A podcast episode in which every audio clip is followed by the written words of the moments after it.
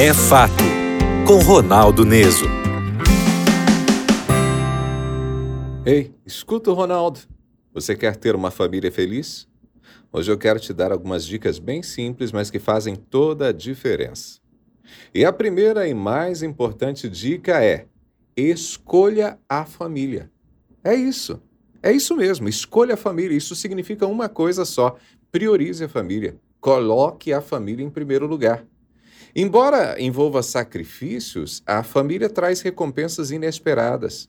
Colocar o marido, a esposa, os filhos em primeiro lugar, esse núcleo familiar, e dedicar tempo a essas pessoinhas pode trazer felicidade e nos afastar das falsas necessidades que o mundo cria na nossa, na nossa mente, né? das ilusões que a gente às vezes tem. Na nossa sociedade, a abnegação muitas vezes é vista como um ato heróico mas sem abnegação, você nunca vai ter uma família saudável, funcional, feliz. Segunda dica: invista na comunicação e numa comunicação baseada na verdade. Para que haja harmonia na família, é fundamental haver comunicação. Isso começa com a escuta atenta, com a compreensão das emoções e das necessidades dos filhos. Mas não pode haver espaço para dissimulação, mentiras, fingimentos. Isso destrói a confiança. Por outro lado, ter uma comunicação baseada na verdade não significa agressividade verbal e tampouco falta de gentileza nas palavras. Uma abordagem rígida, ríspida, até mesmo dos problemas cotidianos, pode gerar resistência, enquanto a busca por soluções em conjunto de forma pacífica, generosa, gentil, fortalece os laços. Respeito é outra chave. É importante expressar os nossos sentimentos, as nossas opiniões, mas sempre respeitando as outras pessoas. Expressar nossos sentimentos e necessidades falando com o coração pode ser uma boa maneira de promover a comunicação na família.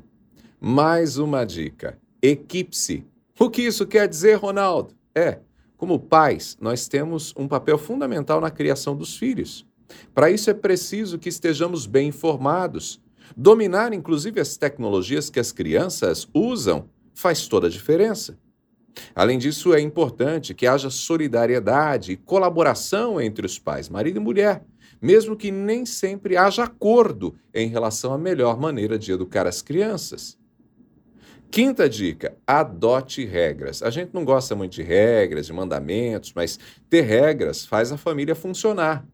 Uma rotina e regras claras proporcionam segurança e conforto para toda a família e principalmente para as crianças.